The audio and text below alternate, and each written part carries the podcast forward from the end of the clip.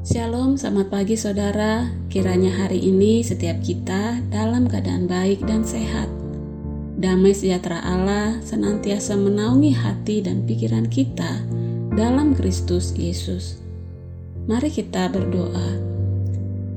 Ya Tuhan, kami bersyukur atas kebaikan-Mu yang senantiasa hadir dan Engkau mau berbicara, membimbing, menopang kami dalam menjalani hidup ini. Berbicaralah Tuhan, kami siap mendengarkan Engkau dalam nama Yesus Juru Selamat kami. Amin. Firman Tuhan Kejadian empat ayat enam dan tujuh. Firman Tuhan kepada Kain, "Mengapa hatimu panas dan mukamu muram? Apakah mukamu tidak akan berseri jika engkau berbuat baik? Tetapi jika engkau tidak berbuat baik, dosa sudah mengintip di depan pintu. Ia sangat menggoda engkau, tetapi engkau harus berkuasa atasnya." Ayo omongin supaya baik adanya. Apakah saat ini wajah saudara sedang muram? Kenapa? Lagi marah, jengkel sama seseorang, pasangan, orang tua, teman. Ya, memang kalau lagi marah, wajah jadi jelek, muram, dan mikirnya negatif terus. Dan kita mesti hati-hati, nanti bisa salah loh. Ini juga yang dialami oleh Kain, mukanya muram karena dia sangat panas hatinya. Penyebabnya, kenapa Tuhan tidak mengindahkan menerima persembahannya, tapi persembahan Habil, adiknya, diterima. Hatinya panas, mukanya muram, dan gak sudi berbuat baik, menerima kenyataan, dan tetap mengasihi adiknya.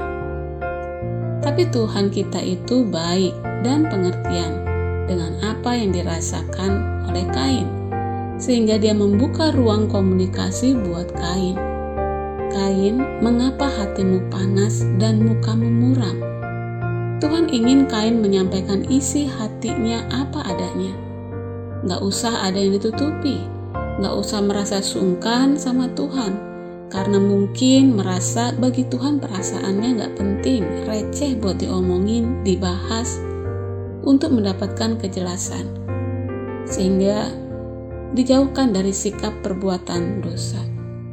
Tapi apa respon Kain dengan kemurahan hati Tuhan yang membuka ruang komunikasi dua arah ini?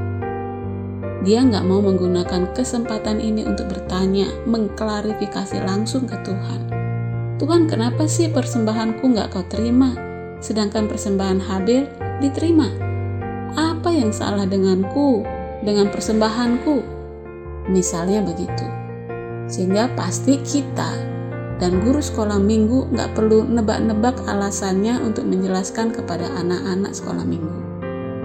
Tapi Kain diam seribu bahasa. Panas hatinya sudah begitu besar dan memenuhi semua ruang di otaknya. Kemarahannya sudah sampai ke ubun-ubun. Gak penting baginya buat ngomongin masalah ini. Kepedulian Tuhan bertepuk sebelah tangan. Tuhan tidak ingin memaksa Kain, tapi Dia tidak ingin Kain berbuat dosa dalam kemarahannya itu. Dia tetap ingin menjaga Kain dengan nasihat peringatan yang jelas yang ia berikan. Kain, hati-hati. Dosa sudah mengintip di depan pintu. Ia sangat menggoda engkau, tetapi engkau harus berkuasa atasnya. Tapi sekali lagi peringatan ini pun tidak digubris Kain, sehingga ia langsung saja pergi meninggalkan Tuhan dan dia membawa adiknya ke padang. Di sana Kain meluapkan kekesalan hatinya.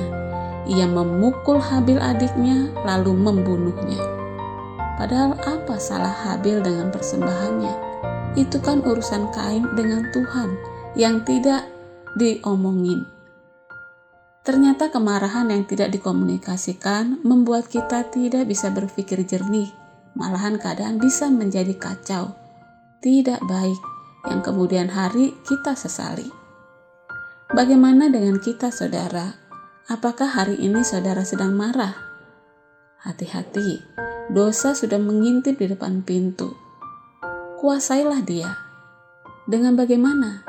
Mari sudilah untuk membuka ruang komunikasi, baik di antara pasangan suami istri, anak orang tua, menantu mertua, dengan rekan kerja, rekan sepelayanan.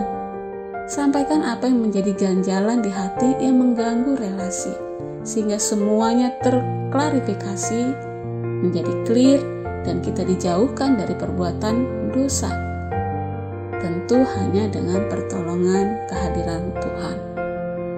Kita bersyukur karena kita mempunyai Tuhan yang mau kita datang kepadanya apa adanya. Setiap hari gunakan kesempatan itu untuk bercakap-cakap. Lewat saat teduh kita duduk diam mendengar suara Tuhan. Di sana kita juga boleh sampaikan isi hati kita dalam doa. Di sana kita akan diterangi pikiran dan ditenangkan hati dalam mengambil sikap keputusan yang tepat dan terbaik. Tuhan memberkati kita. Amin.